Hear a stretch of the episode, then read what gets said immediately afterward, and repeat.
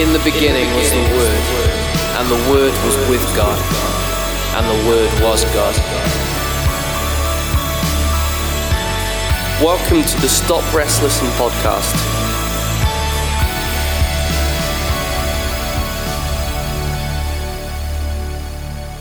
Hello and welcome to the second episode of the Stop Rest Listen podcast. Thank you for joining us again. My name's Joel and we're going to be looking at the theme Bring Down Heaven today. And if you haven't already done so, uh, please check out the first podcast, which is called The Word, and it features a friend of mine called John Headley. And we set up what the whole project is about. This episode, we're going to be chatting to Mark Stevens, who is a singer, songwriter, worship leader, and speaker and he's uh, kindly given us some of his time to talk about his story, um, his rise to fame as a child, and how he found salvation and what he's doing currently with his music and his ministry.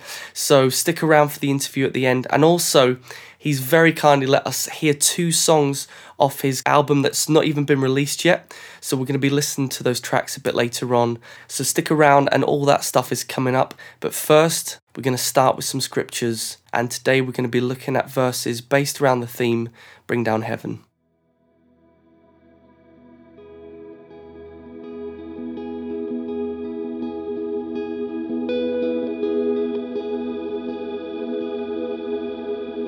Colossians 3, verses 1 to 4 and 16 to 17. Since then you have been raised with Christ. Set your hearts on things above, where Christ is seated at the right hand of God. For you died, and your life is now hidden with Christ in God. When Christ, who is your life, appears, then you will also appear with him in glory. Let the message about Christ in all its richness fill your lives. Teach and counsel each other with all the wisdom He gives. Sing psalms and hymns and spiritual songs to God with thankful hearts. And whatever you do or say, do it as a representative of the Lord Jesus, giving thanks through Him to God the Father. Isaiah 61, verses 1 to 3 and 10 to 11. The Spirit of God the Master is on me, because God anointed me. He sent me to preach good news to the poor, heal the brokenhearted, announce freedom to all captives, pardon all prisoners. God sent me to announce the year of His grace a celebration of God's destruction of our enemies, and to comfort all who mourn, to care for the needs of all who mourn in Zion, give them bouquets of roses instead of ashes, messages of joy instead of news of doom, a praising heart instead of a languid spirit. I will sing for joy in God, explode in praise from deep in my soul. He dressed me up in a suit of salvation. He outfitted me in a robe of righteousness. As a bridegroom who puts on a tuxedo, and a bride a jeweled tiara. For as the earth bursts with spring wildflowers, and as a garden cascades with blossoms, so the Master God brings righteousness into full bloom and puts praise on display before the nations.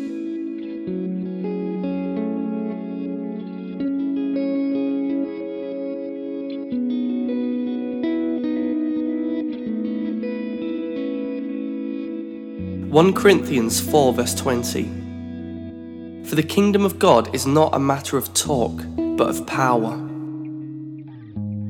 Romans 14 verse 17. For the kingdom of God is not eating and drinking, but righteousness and peace and joy in the Holy Spirit.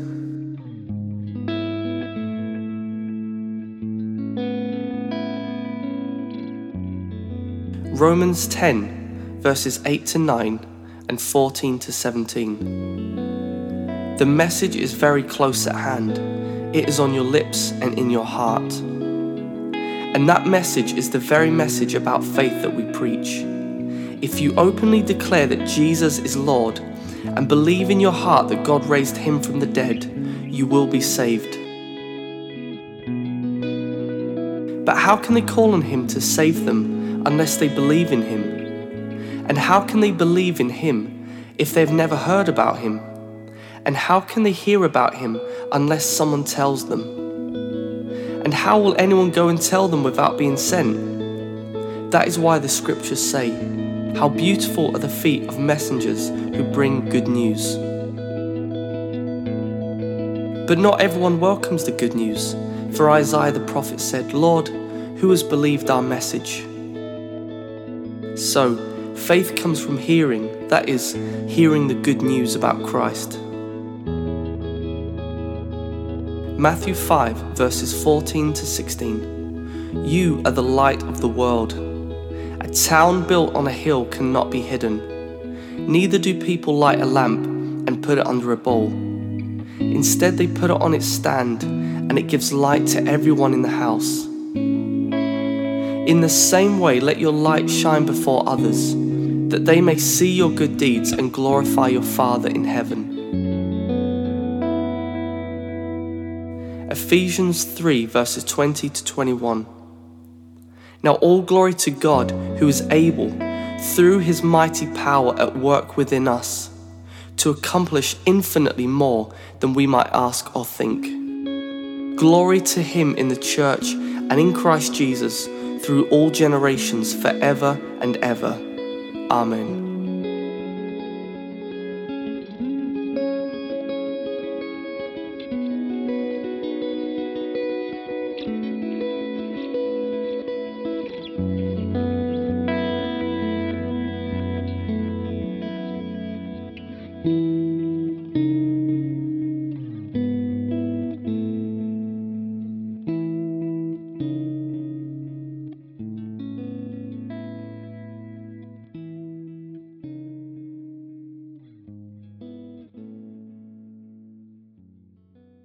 Okay, so we've just heard a passage from Isaiah 61, which is not only a proclamation at the time it was written, but also a prophecy of the coming Saviour, Jesus Christ. We see Jesus read this same passage in Luke chapter 4. I'll read from verse 17. And the scroll of the prophet Isaiah was handed to him. Unrolling it, he found the place where it is written The Spirit of the Lord is on me because he has anointed me to proclaim good news to the poor. He has sent me to proclaim freedom for the prisoners and recovery of sight for the blind, to set the oppressed free, to proclaim the year of the Lord's favour. Then he rolled up the scroll, gave it back to the attendant, and sat down. The eyes of everyone in the synagogue were fastened on him. He began by saying to them, Today, this scripture is fulfilled in your hearing. Jesus was not just reading this passage in the synagogue as a thought for the day, he was telling people who he was and what he was on the earth to do. He was confirming that this prophecy in Isaiah was fulfilled in him. Jesus was here to proclaim the year of the Lord's favour. This passage in my Bible is subtitled Jesus Rejected at Nazareth. And the reason Jesus was rejected in Nazareth is because the people were far too familiar with him. They knew him as Joseph's boy, the carpenter, or the son of Mary. To everyone in his hometown, Jesus was just a regular guy. They couldn't comprehend that the boy they'd seen grow up before their eyes was actually, in fact, the Son of God. But this didn't faze Jesus. He was prepared for his calling and his mission and wasn't dependent on public opinion to validate him. Prior to this reading in the synagogue, Luke tells us that Jesus was fasting for 40 days in the wilderness. In his hunger and fragile state, the devil comes to tempt Jesus with provision, power, and protection. What's interesting is that the devil wasn't just trying to get Jesus to slip up. I believe that he was after his identity. Twice he says to Jesus, If you are the Son of God, and each time Jesus replies, It is written, and demolishes each argument using the Word of God. I believe that Jesus used these 40 days in the wilderness to prepare for his very short three year ministry on earth that followed.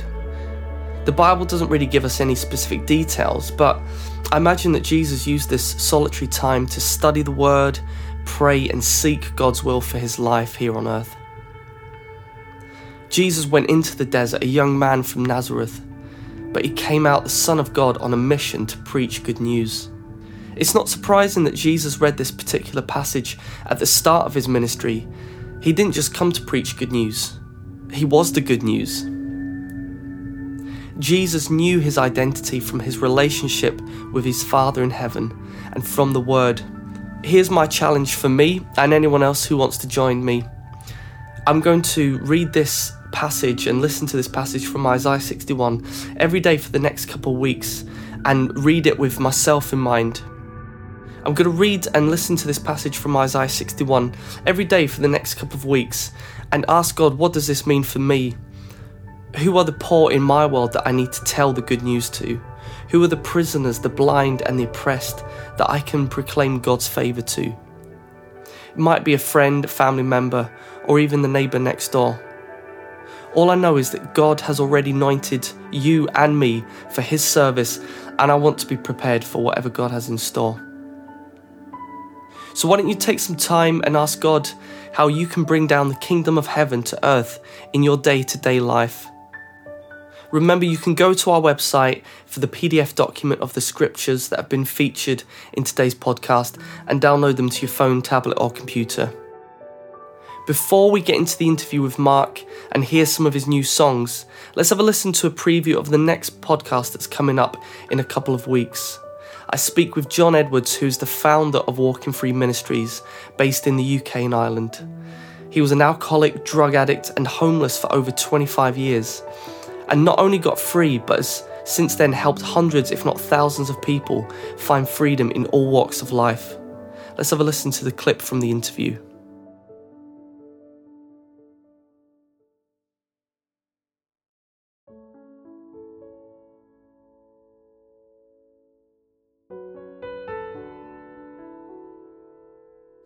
I had such a desire to preach the gospel to people everywhere, Mm. but it was I struggled with the means to actually do it. So I looked at what assets I had, and I realized I've got two strong legs, and um, I was always a good runner and a, a good walker, and I decided that I would uh, that I'd walk. Yeah. So I actually got up and I walked from Belfast to Dublin. I went into I remember going into Protestant pubs where the paramilitaries were and bringing my bucket in and saying to people, listen, before you go for your guns, when you hear my accent, put your hands in your pockets and put some mm. money into these buckets. I said, mm. because we're collecting money to help people who are addicted to drugs. And I said, we are walking free ministries.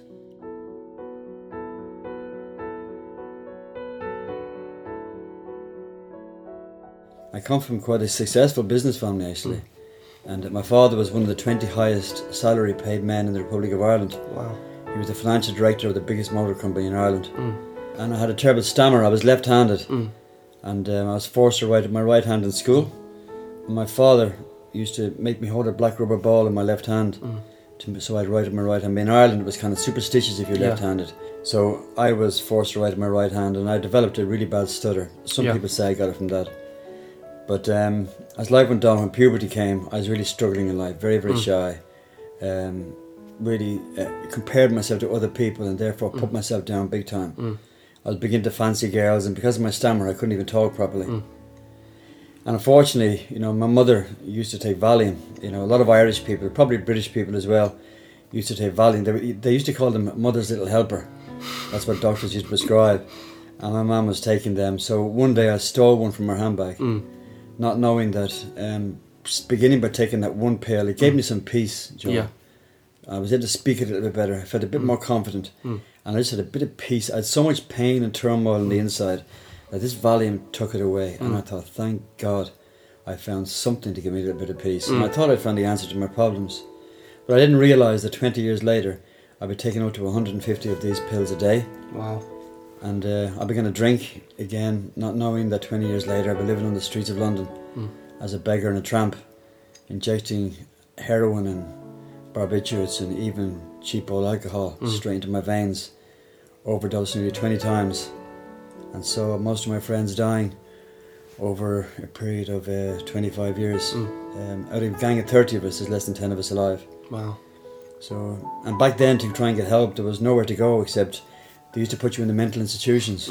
There was no needle exchanges, there was no drug clinics, there was no specialised unit to deal with drug addicts back in Ireland then, or even in Britain there wasn't either. So you used to be signed into the local mental home. So I've been in there at least 10 times. Wow. Been in padded cells and straitjackets, and uh, you can only imagine what, how devastating that is to your to your self esteem. Mm. To actually realise that you you know you're being lumped together with people who are um, deemed to be crazy. Mm.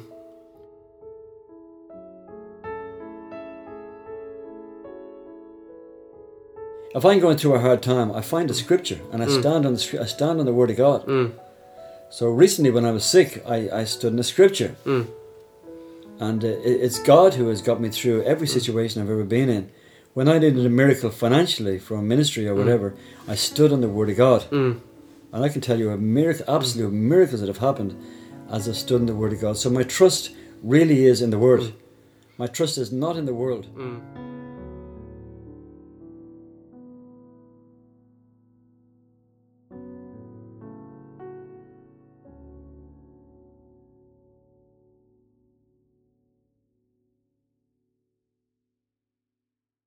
So before we get into the interview, I thought it'd be great to start with a clip from Mark's new album. The new album is called Bring Down Heaven. Yep. and this track is called What a love. and what's the song about?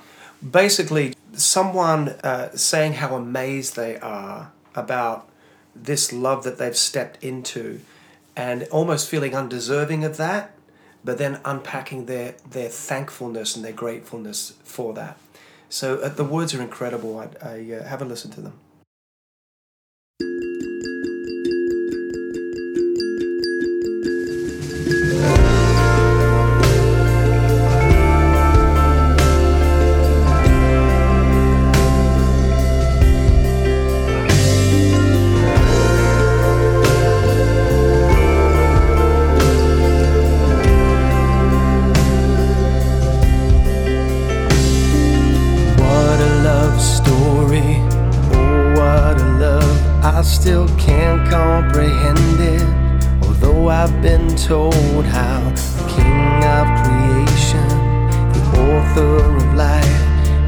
So much about me. Just one simple man that he came and redeemed me from my sin and shame. And you've made me an heir to this kingdom you reign. And now all that I lack are the words to describe this love that has kept me through all of my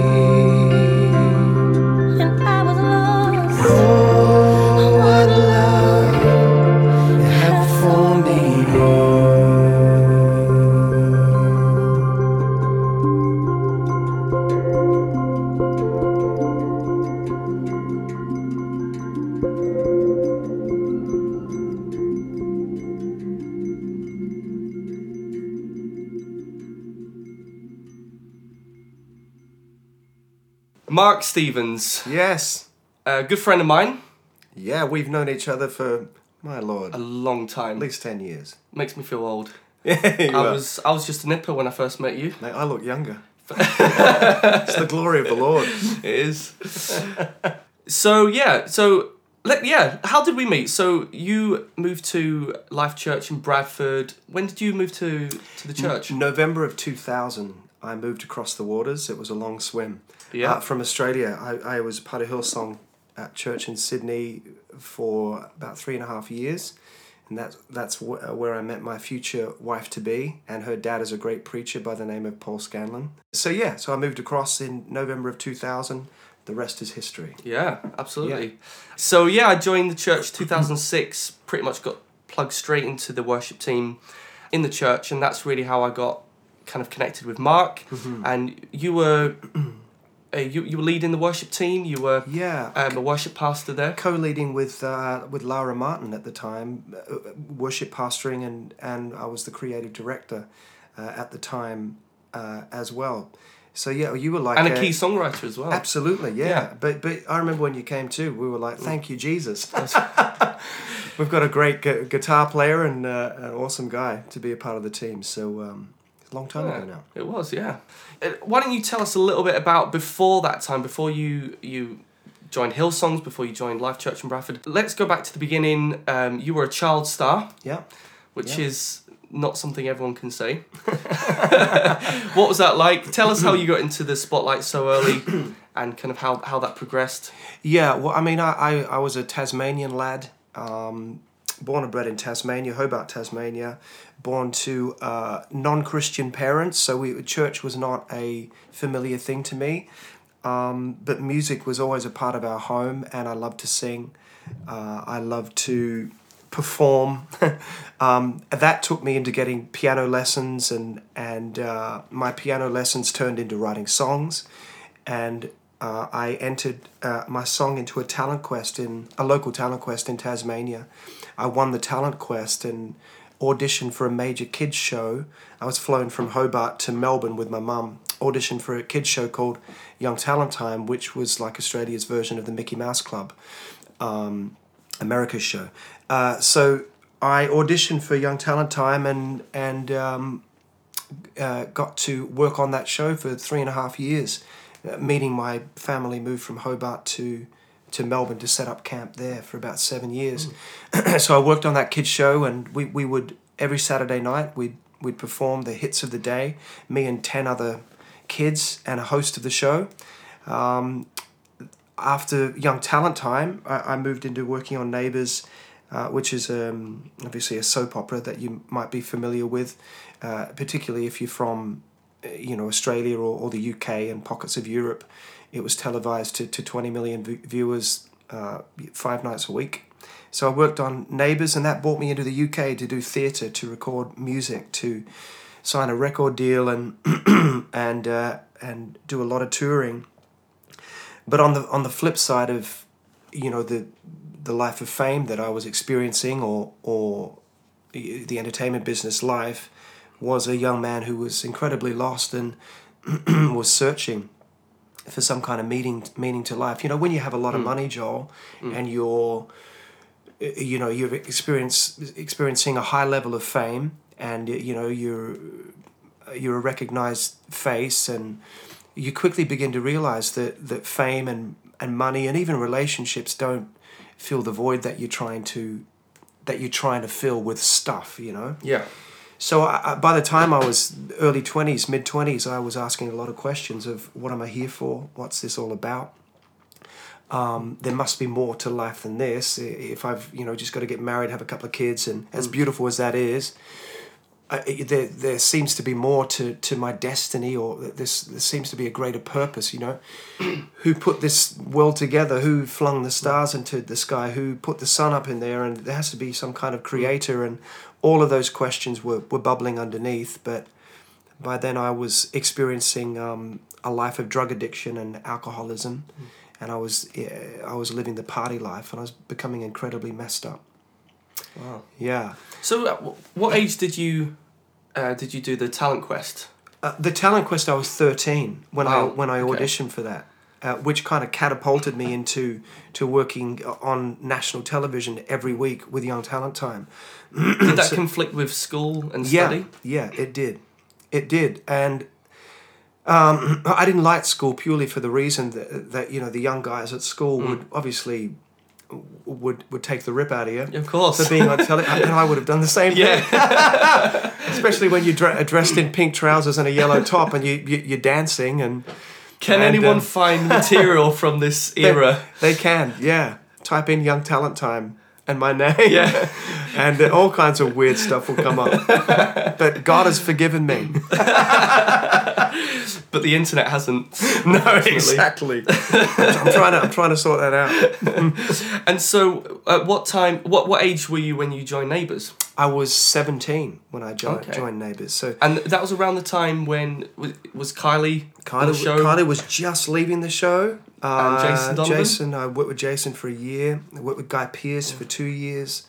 Obviously, worked with Craig McLachlan, who did Henry, and you know Ian Smith, who did Harold, and Madge was you know Anne Charleston, played Madge, and you know, Mark Hmm. uh, Mark Little played um, uh, Joe Mangle, and Bouncer the Yeah, dog was I remember there, all those We were all. Hmm. best friends, particularly me and Bouncer.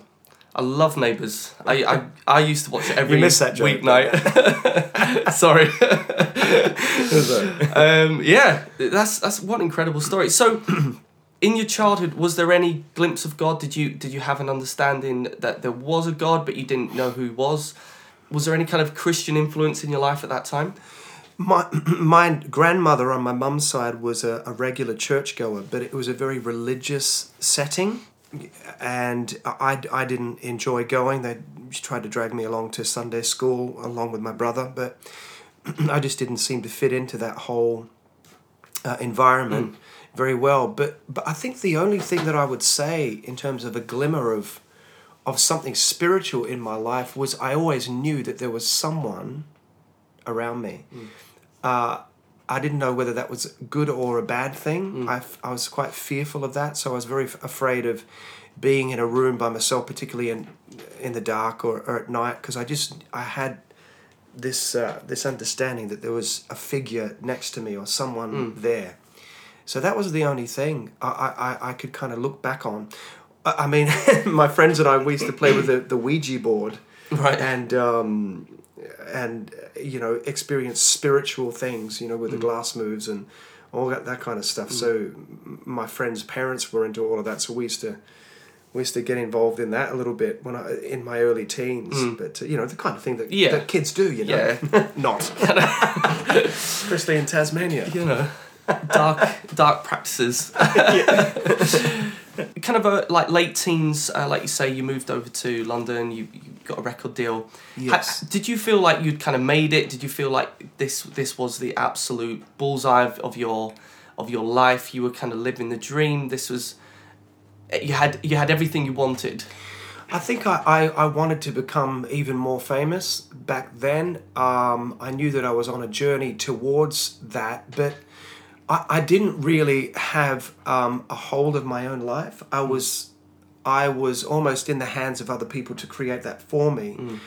Uh, Because I, I- at that stage, I wasn't really writing my own songs. I was on the fringes of, of writing, so I was I had other people presenting me with ideas and creativity, and I was almost like a bit of a puppet on the on a string, mm. which I began to hate mm. um, in my late teens, early twenties, because I, I started to awaken to the fact that there mm. might be so much more on the inside of me, and I didn't just want to be like every other puppet on a, on a string that I'd seen around that time, whose career was very fleeting.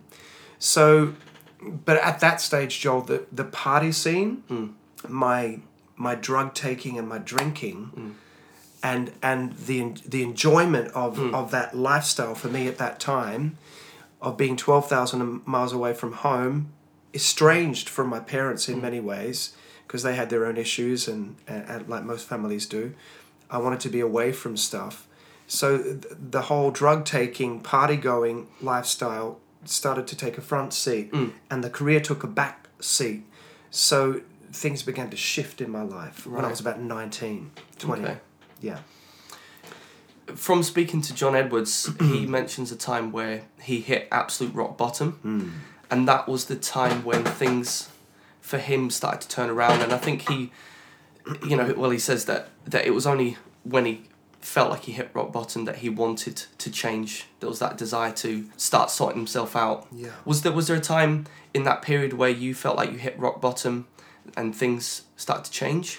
rock bottom took uh, if i could map it out from about the age of 18 where you know drugs started to take a front seat really in my life and and the party life it, it didn't i was 26 by the time i became a christian. So there was there was eight years there of absolutely hammering it and and going for it you know. Um, so rock bottom happened by the by the time I was 26 but uh, it was a slow progression of me losing my career uh, losing my influence bit bit by bit in terms of you know the party life taking the front seat like I said and and uh, things stepping away from my life or people stepping away from my life because I wasn't taking my career as seriously as I should have been. And the drug taking was was taking over my life.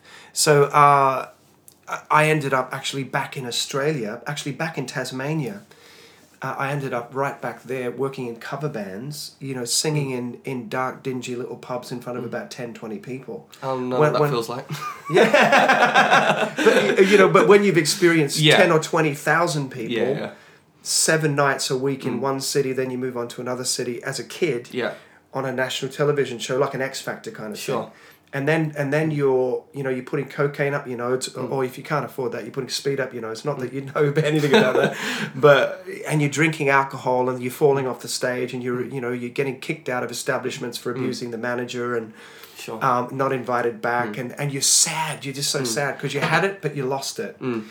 And uh, my, my family life wasn't wasn't helping at all as well because there, there were no real kind of stable boundaries there for me, uh, or, or no moral boundaries really, from particularly from my, my dad, and and um, so that wasn't helping either. So by the time I was twenty five, my brother said to me, "Hey," because he'd come out of a marriage breakup, and he said, "Look, mate, I want to get the, the heck out of here, out of Tasmania. I'm going to sell my car, and you and me are going to get a plane ticket with that money back to the UK, and we're going to try to make it again."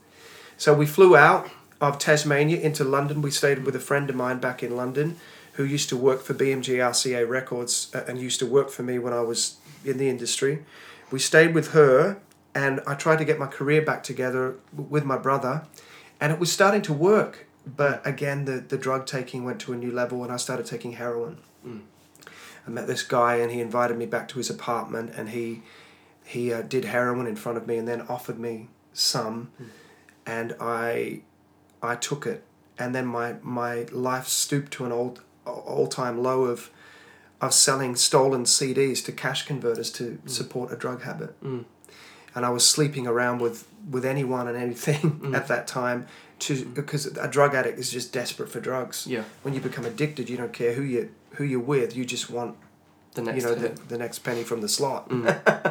so that's I was kind of going after that life at the time. uh, completely messed up. My brother moved back to Australia and said, "Mate, I can't watch you destroy yourself." I was drinking cough mixture if I couldn't afford drugs. Uh, two bottles of cough mixture would put me to sleep uh, in the night, and for about nine, maybe eight, nine months, I was in like a just a drug fueled haze of heroin, alcohol, smoking dope every day, cough mixture, and um, and s- selling stolen CDs, and then and then st- things started to change. The, awakening Yeah. started to happen in my life.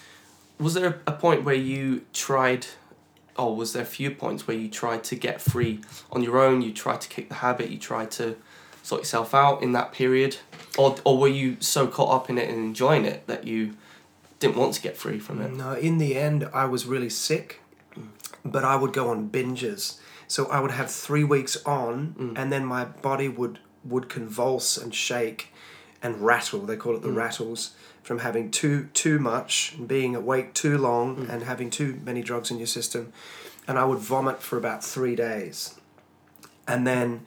On the fourth day, I'd be feeling a little bit better. My my body was recovering, and then boom, I'd be back on it Right. as soon as I felt better, I'd be back on the drugs, and then I'd be away again for another two, three weeks on it, and then off it for a couple of days.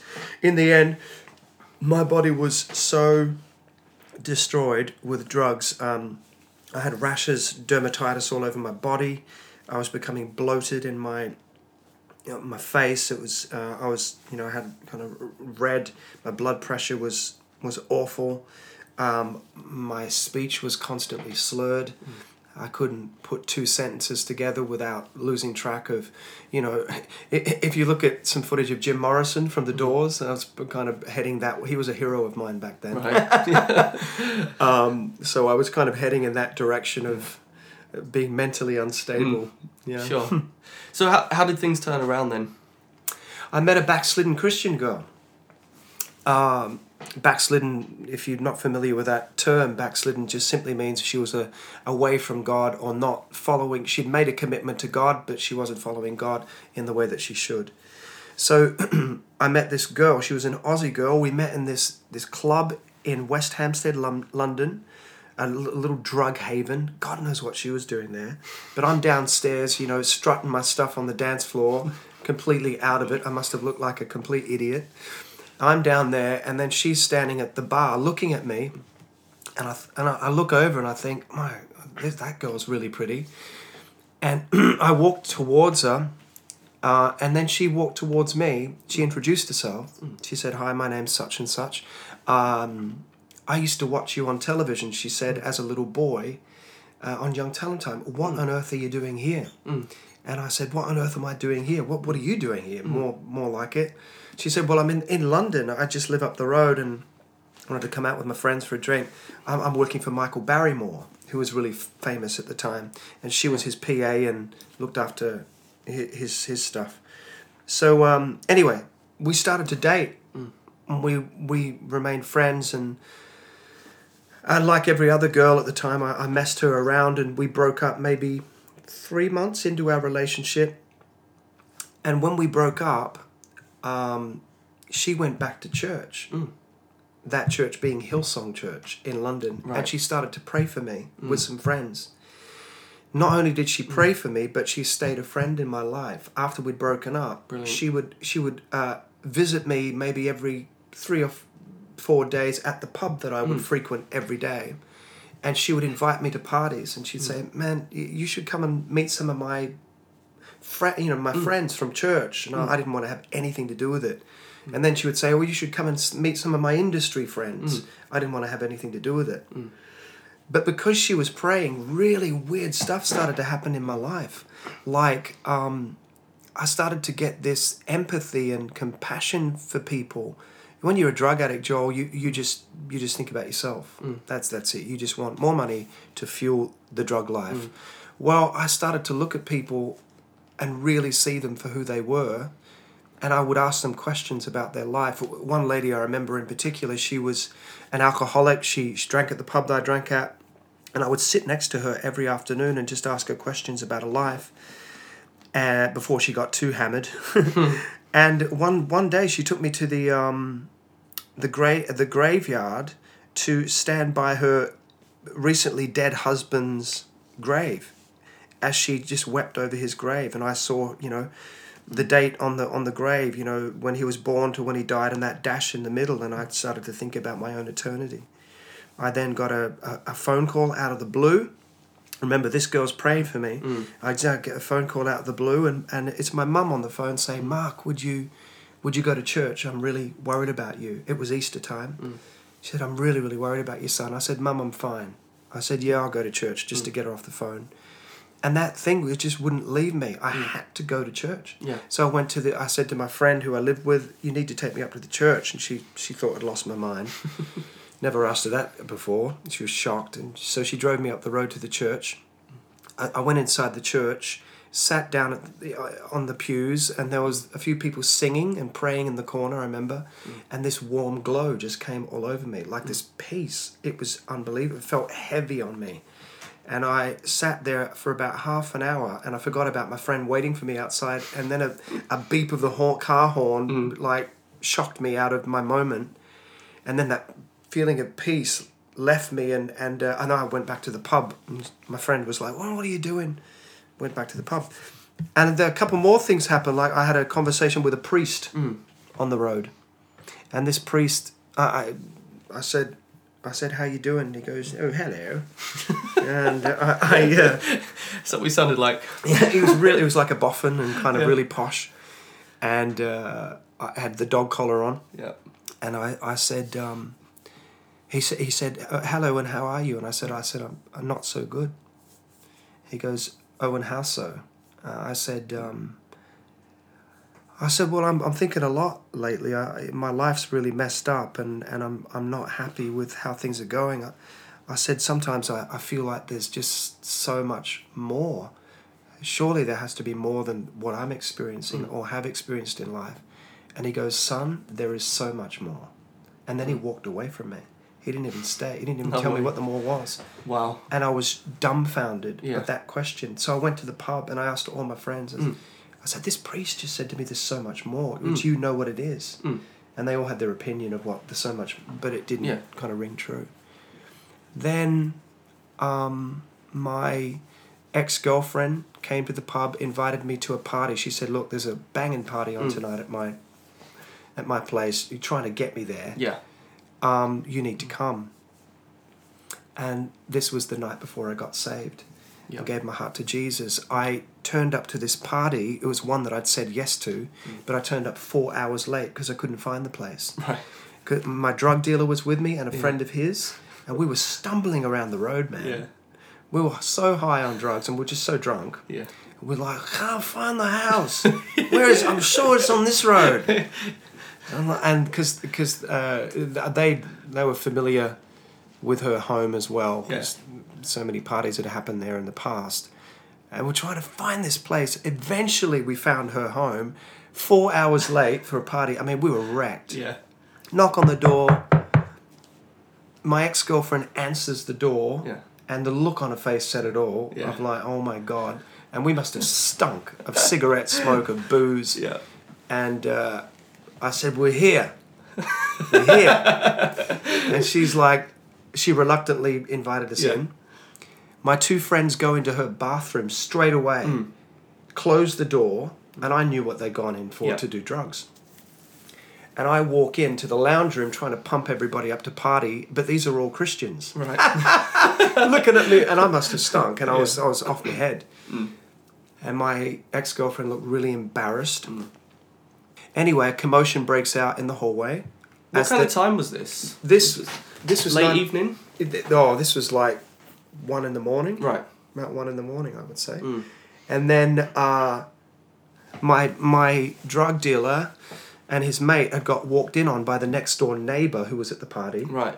Uh, and they were doing they were just about to do some smack Mm. in the bathroom and they got kicked out. Right. And I'm watching them get kicked out the door from the lounge room. Everything stops. Yeah.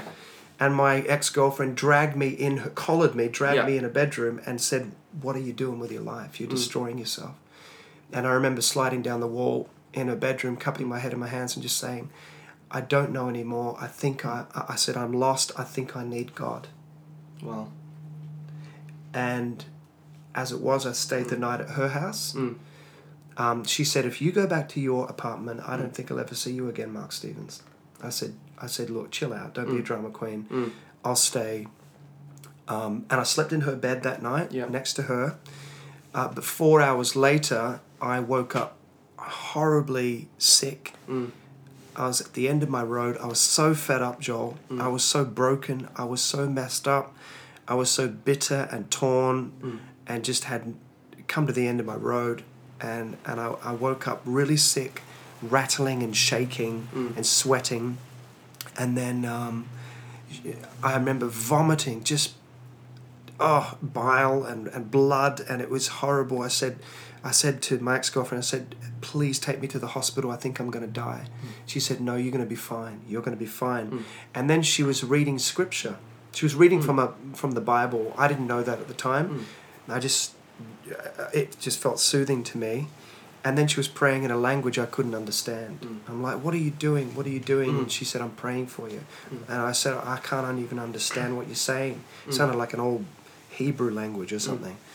Uh, obviously, she was praying in the spirit. Mm. And um, all of a sudden, uh, uh, there I am, covered in sick and sweat, wrapped in a sheet.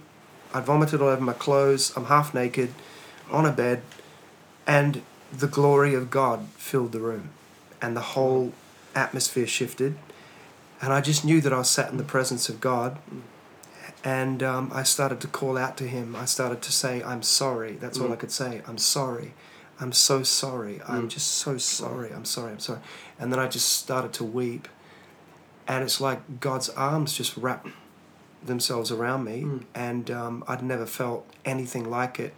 But, you know, the realization that He'd seen me as a kid, seen me do it, but then He'd seen me in the, you know, in the club toilet putting Coke up my mm. nose.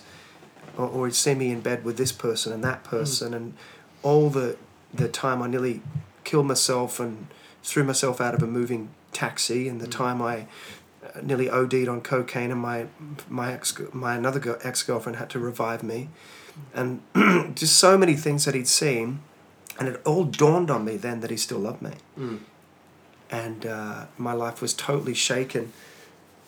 Overnight, really, and then uh, a few days later, I realized that I was free from every addiction.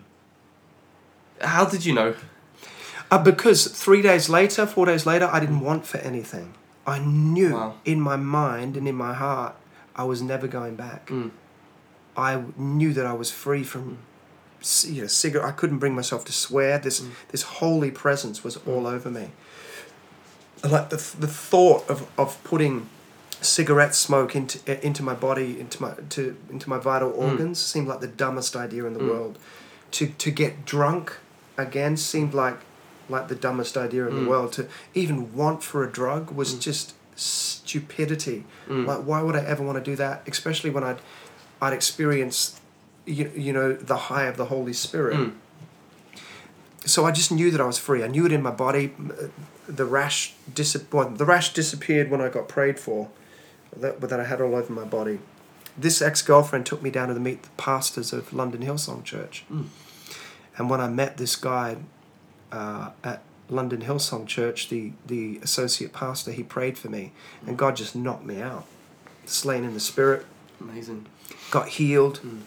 He had a word of knowledge for me, and he Mm. said, God's t- told me to pray for your blood. Mm. I had a massive fear of AIDS because I slept with so many people. I thought, Mm. I've got to have some disease. Um, and, and I didn't never wanted to go to the doctors to find that out. Mm. Um, so I lived in fear, but God broke that fear. I, I literally heard a chain break over my head in the spirit. It was it was a noise, and I, I was Wow. sure that my friend had heard it. Mm. They, they didn't hear it. I just knew something had come off me. I don't know what Mm. that was, but I felt lighter. Uh, just spiritual things were really Mm. taking place uh, in my life, and um, I experienced the power of God in a way that, well, obviously I've Mm. never had before.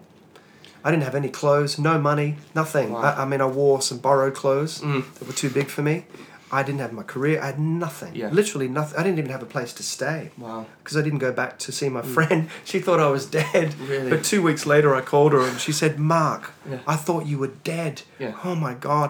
I'm so glad that you called me. I said, Mm. No, I'm fine. I'm a Christian. yeah, she thought, she, she got saved eventually, but she thought I'd lost it.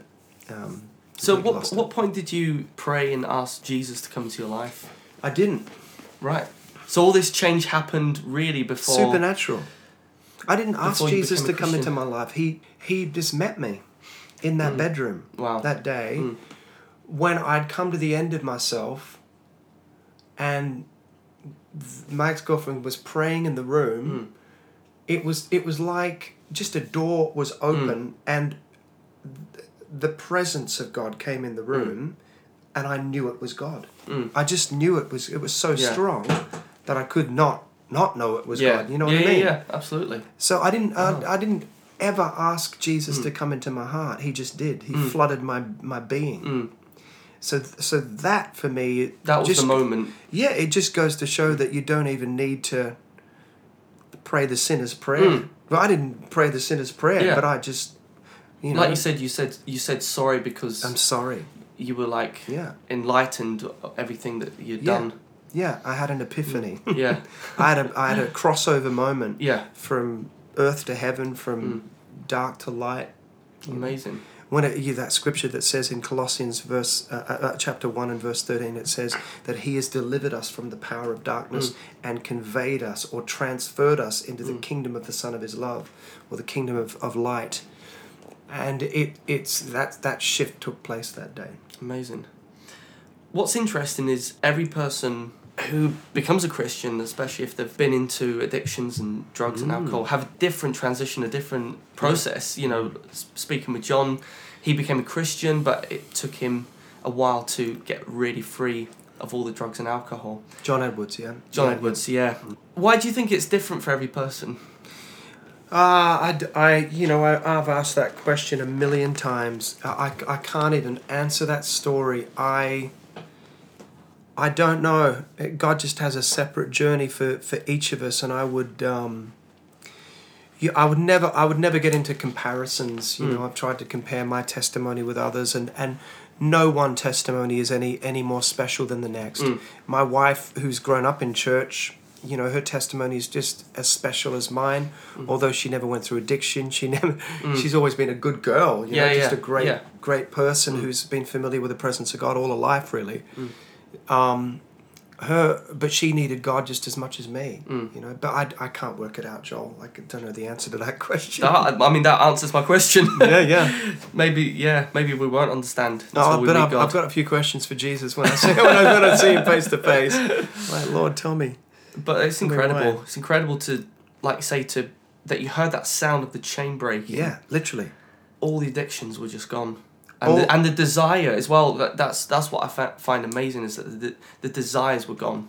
The desires That you didn't even have that twinge like "Oh, I just want a ciggy. I just No, want no, nothing. just want a drink. No, I, I wanted It's to like- keep away. It, it Yeah. seemed it seemed like garbage to Mm. me. All of a sudden, it was like oh, it, it just was putrid. Mm. I didn't want to be around. it. Actually, I got I got really intense uh, the first few years of my Christianity. Mm.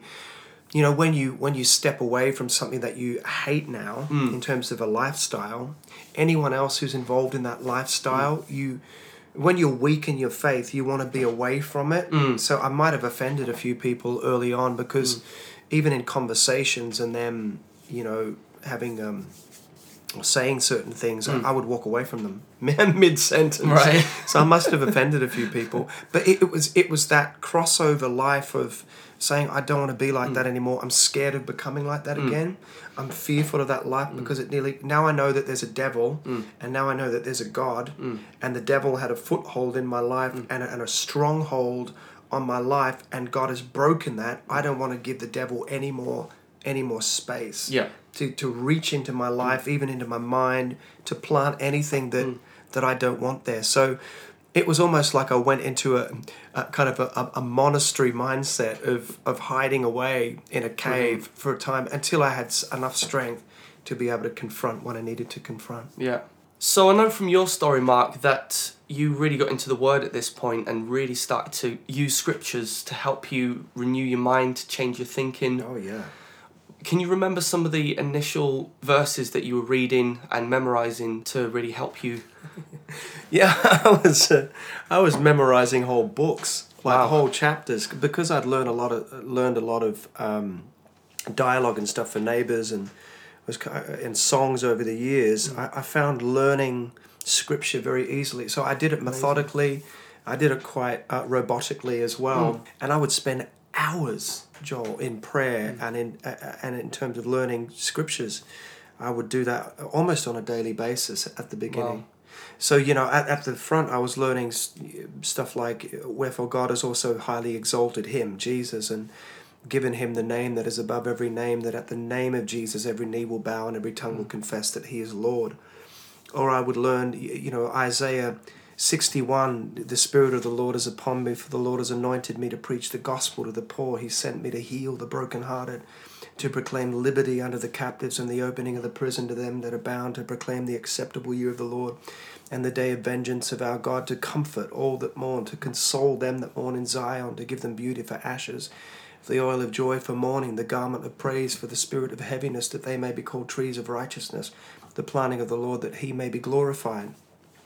I've been moving into um, Ephesians mm. chapter 1. You mm. know, Ah, And what, just- what uh, chapter? Yeah, and just I would be, just be reciting. I do not mm. cease to give thanks for you, making mention of you in my prayers that the God of our Lord Jesus Christ, the Father of glory, may give unto you the spirit of wisdom and revelation in the knowledge of Him, the eyes of your understanding being enlightened, that you may, and so on and so Yeah, on. yeah. I mean, and I would learn it That's piece amazing. by piece. And then it, it and then it, it- it was it became head knowledge, but hmm. then it became heart knowledge, hmm. as I would meditate or think on a scripture and just pray into hmm. that and recite it and ask God about it, it became heart knowledge. It became woven into the fabric of who I was, of of my perspective or of how I looked at life. It was like I was looking through the eyes of God towards life, mm. not not the other way around. It, it, a shift happens. You know, you, it's called a paradigm shift where you where you begin to see differently. You don't see things for what they were anymore. You see them mm. for what they are mm. through the eyes of the scripture. Wow. So uh, it was almost like putting a, a, a different pair of glasses on and, and looking at life in a different way through the Word of God and through the Scripture. And you know, Jesus, yeah, he the Bible says that He was the Word that became flesh. From heaven down, bring, bringing down heaven, the word that became flesh and dwelt among us. So God walked amongst us in the, in the debris of life, uh, um, among the hurt and the sorrow and the pain, and He brought the he he brought the kingdom down. And he you know he walked like man but he was as much god as man and, and he brought the power of heaven with him and changed things. And you know that's and that happened to me. That Yeah. change occurred. So that that i bring that change to others mm. um, and it's like a domino effect isn't mm. it So you said about learning, you were used to learning lyrics and scripts. yeah Is there maybe a piece of advice you can give to people to?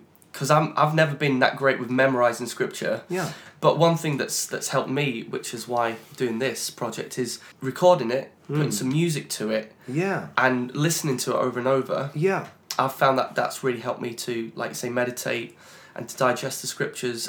Is there, is there something that you could recommend?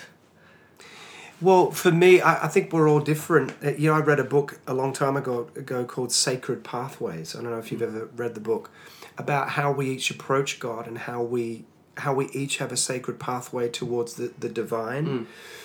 Um, so that happens a lot differently for people. It might be a walk where they stick their mm. wa- you know their headphones on and listen to the scripture and, mm. and get into the word that way, or they might have a quiet time every morning or in the evening or whenever they can find time. I think we do a lot of things on the go these mm. these days. Um, but I would encourage anyone out there to find your sweet spot uh, of how you approach the scriptures or how you digest the word of God. I find it's unbelievable to me that that people don't get in the word. Mm. Like, I don't understand that, particularly I would say people who have been in church a long time or around the things of God for a long time don't seem to discipline their lives in a manner that approaches the scriptures or the or the things of God because maybe they've been around it. It might just be that that it's in them because they've mm. been around it mm. and it's happened by stealth.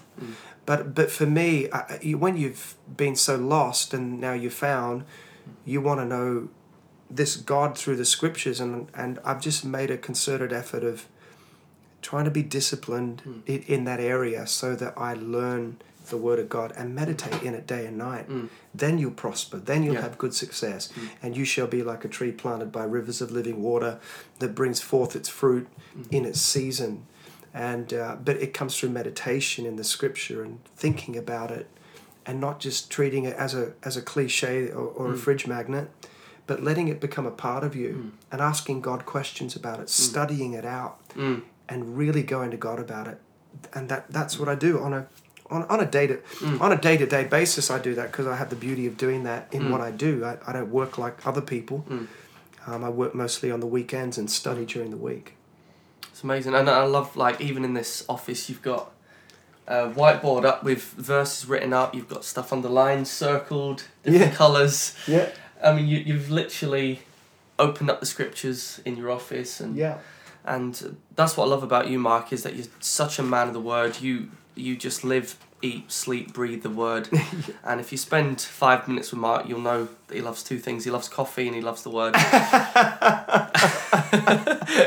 and Yeah. together, th- Together, th- those two things are powerful. that is so extra. I call coffee extra anointing. Um, if there are no coffee, if there are no coffee franchises in heaven, I tell you what, come to mine. I'm going to open a few, a few of them. I'm not going to be called Starbucks. God bucks. Godbucks. Awesome.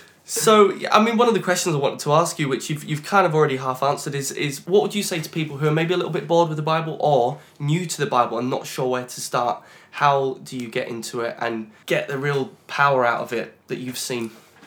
I again, I wouldn't profess to completely know the answer to that. All I would, all I would do is just encourage people to have an encounter with Christ or to have a fresh encounter with Christ, um, not only through the Scripture but but through the Holy Spirit, um, and to to to go about building a hunger for for the Word of God. Um, hungry people need feeding. So you know the, the way to get hungry is is to starve yourself of other things that you think you need in your life so That's it's good. it's cutting certain things out of your life that you think you need certain patterns or certain distractions out of your life that so often creep in like the cares of the world that that choke the word. And we all have things to do you know we all have busy lives to get on with but i think it, it's it's creating time it's making time for god and and uh, and being disciplined in that and going after God just as much in the scriptures as in prayer or as in praying in the spirit. And the thing I've learned about God is that when you go after him you become more hungry for him. When you experience God in the scriptures through revelation or insight or touching heaven through the power of the Holy Spirit, God God excites a hunger in you. Mm. And that it's like you can't get enough. Mm. Um, Absolutely. for, have you ever noticed that? Yeah, absolutely. So uh, absolutely. all I would uh, do is just encourage people to do that, and I- I'm still trying to work it out, Joel, of of of why of how you can encourage someone yet they don't go there themselves. Yeah. I, I I find that baffling. But I think you've covered two really good points there, which is one, it starts with a relationship with Jesus. Yeah. It has to come out of that relationship. It's not. It's Yeah. not a textbook. Yeah, It's a you know it's a that's right. it's a relationship, and also um, and everyone's relationship's a bit different. you know? Exactly. So my relationship is is quite militant, I would call it, and very prayer driven, very power of the Holy Spirit driven. Just the way I am, and, mm. and that's what I need from God. Yeah. In terms of my calling and my destiny.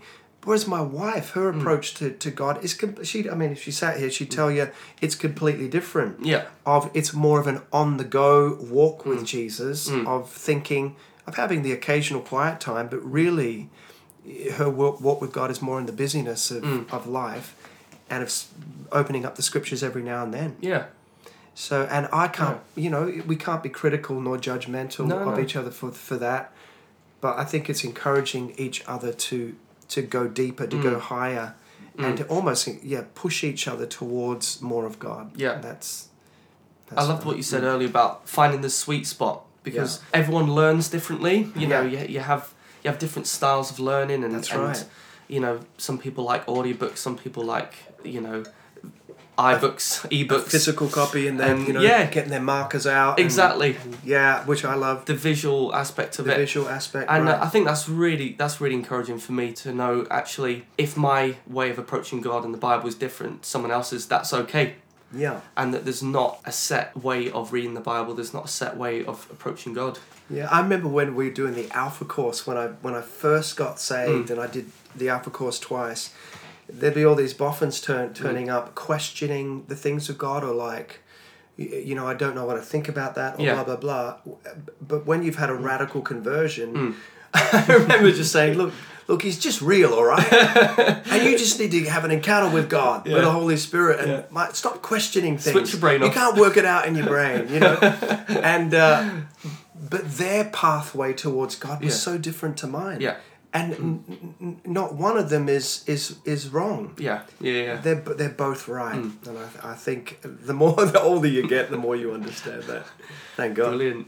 Yeah, so obviously you've got two kids, you've got a busy life, you do a lot of travelling, you do a lot of ministry, and um, and that obviously requires you being out the country for a weekend, a Sure. week. Um, how do you maintain that consistency? How, do- how do you make sure that you've you have that set time in the Word and in prayer when you're here, there, and everywhere?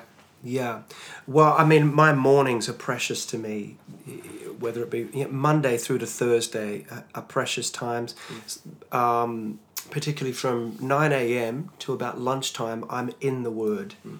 most days. Mm. So I'm down here in my office. I've got some, you know, some devotional music on in the background without lyric. I don't like. I just like music, and then I just like to open the scriptures and I like to write down thoughts, or I might write a song. Uh, but I'm I'm in that devotional moment with with God. I'm in study time, and I'm just reading, and uh, or I'm you know catching up on a few emails later on in the morning.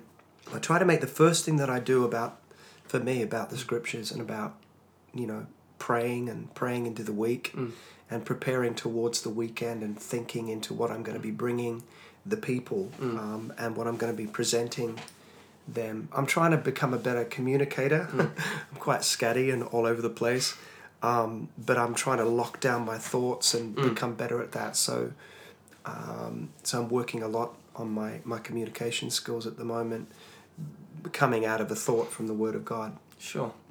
Okay, so tell us a bit more about what you're doing at the moment, because what's going on? Well, I mean, I was the creative director, worship slash worship pastorate at Life Church for nearly ten years, I guess.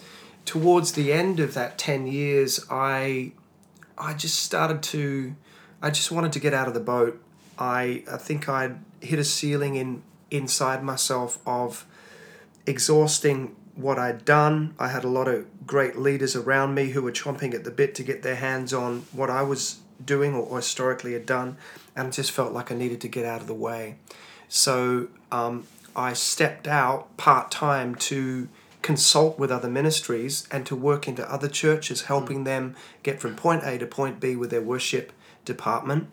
And that started to open up really quickly for me, working into other churches. And um, due to the network that we had through Abundant Life, uh, like now Life Church, it started to open up really quickly. So I came off being part time to going full time into consultancy with several other ministries. And then I, if I wasn't consulting, I was preaching and teaching, leading worship, um, and trying to bless other ministries. And that's pretty much all I've I've been doing. Amazing. Um, I've written my first book called Strength for the Road, and uh, that's testimonial based. Also has thoughts on, on praise and worship, the presence of God, transition, uh, finding courage in tough times, and and then I'm, I'm writing my second album, some of which I've done with you, yeah. and um, that's just starting to open up now uh, with a few different um, things that are on the table. But yeah, I'm, I'm pretty much busy all the time these days. Amazing. It wasn't like that uh, right from the word go. There were Yeah. patchy seasons. Yeah. The odd month through summer or through Christmas. Christmas, I was wondering how we're going to pay our bills. But God is so faithful. He just came through and He provided opportunities. Lastminute.com sometimes Yeah. in the in the midnight hours, and um, there. yeah, been there, done that. Yep.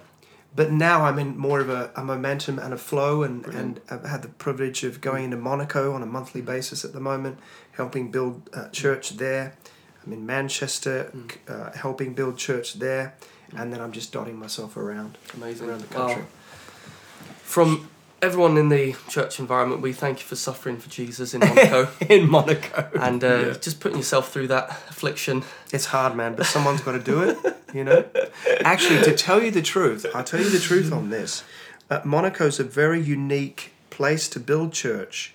Um, there's only 37,000 people in the, the country or nation or whatever Yeah. of, of Monaco, smallest nation in the world. So it's quite unique, and I've had more resistance going in there than any other place I've been to. Right. Spiritual Mm. resistance Yeah. the resistance I felt um, there, but it, it, we're, we're seeing some fruit now, Brilliant. and we're building something significant. Do you feel that's partly to do with being such a wealthy nation that, I would say, yeah. people not as hungry for the things of God. Yep, you just hit the nail on the head. And but it's very transient Mm. culture. People come, people go. Yeah. the rich, you know. Yeah, They, yeah. It's And it's more It's of a tax haven. yeah, so they come and they or a and they're second there. home. So it's very hard to build on on moving bricks. Sure, sure. Yeah. That's great. How do people find your resources? So how, can people buy the book online that you've written? Yeah, uh, well, you can buy the book through Amazon or through my website. My website is www.markstevensmusic.com and you can find resource there. You can find teach free teaching, uh, free music that'll encourage you. Um, it will also lead you into iTunes and, and into Amazon, and I, I'd share you know different thoughts and blogs and videos, uh, Vimeo stuff. So yeah, take a look around. Awesome. A few quick fire questions. So, do you have a favorite Bible translation? Yeah, I, I read the New King James. Okay. That that is my favorite. Uh, It, it's one that I've I've always stuck with. Yeah. And uh, well, you know when you learn scripture, Yeah. uh, I, it- you, I'm always reverting back to mostly Yeah. the New King James. Okay. So uh, NIV's nice too, but Yeah. yeah, Brilliant. I've got a Reinhard Bonnke New King James Bible signed by Reinhard Bonnke. So, preaching the gospel, Extra anointed. extra anointed.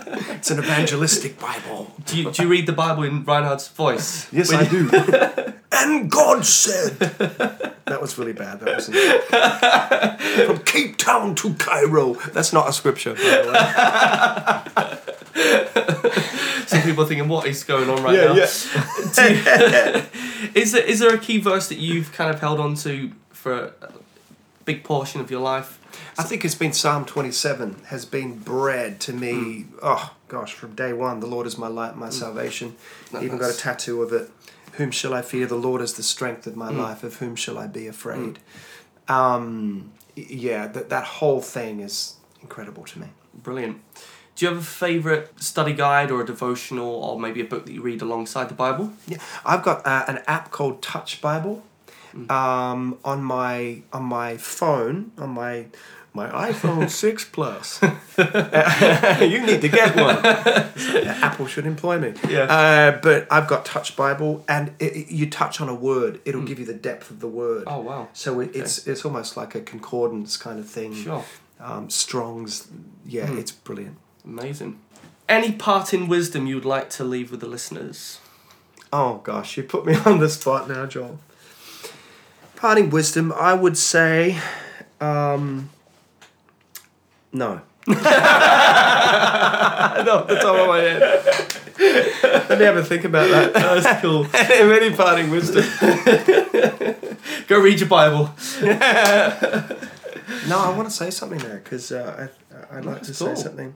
Yeah, I, I think um, what I've come to understand is that life happens in seasons. And you've got to know what season you're in and what time you're in, but always understand that that, that season and that time will come to an end where you need to push into something fresh and something new. And you've got to, in life, learn to be cool with change. Mm. I think I think change is, is always Yeah. around us. So it's learning how to negotiate change, it's learning how to transition through change to find the next thing. Mm. You know, Abraham had to leave his father's house to go to a land that God would show him. Sometimes it's difficult not knowing exactly where you're going, but always understanding that God hems you in behind and before, and that we walk uh, a walk of faith. This thing is a faith walk, and uh, God knows the end from the beginning. Stay close to Jesus, and all will be revealed. Awesome. Very good words of wisdom. Thanks for that. And before we go, as promised, we need to play the listener a clip from the new album. Oh, wow. Okay. So, are we going to play them the title track? Yeah. Bring Down Heaven. This Bring is Down one that we wrote together. Yeah. Um, the, the premise being that, that as Christians we are called to bring down heaven, to display the kingdom of God through the power of the Holy Spirit and through the Word of God. I think this will uh, will encourage you. Um, it's a great song. Amazing. Let's have a listen.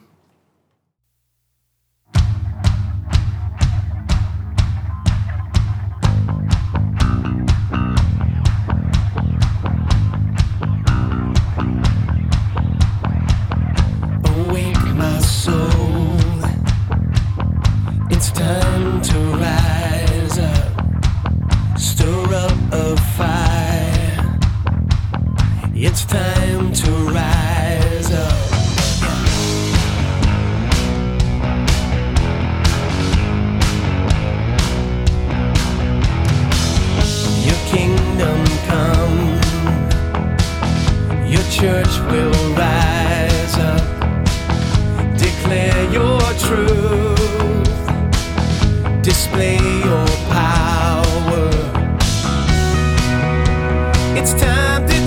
stay.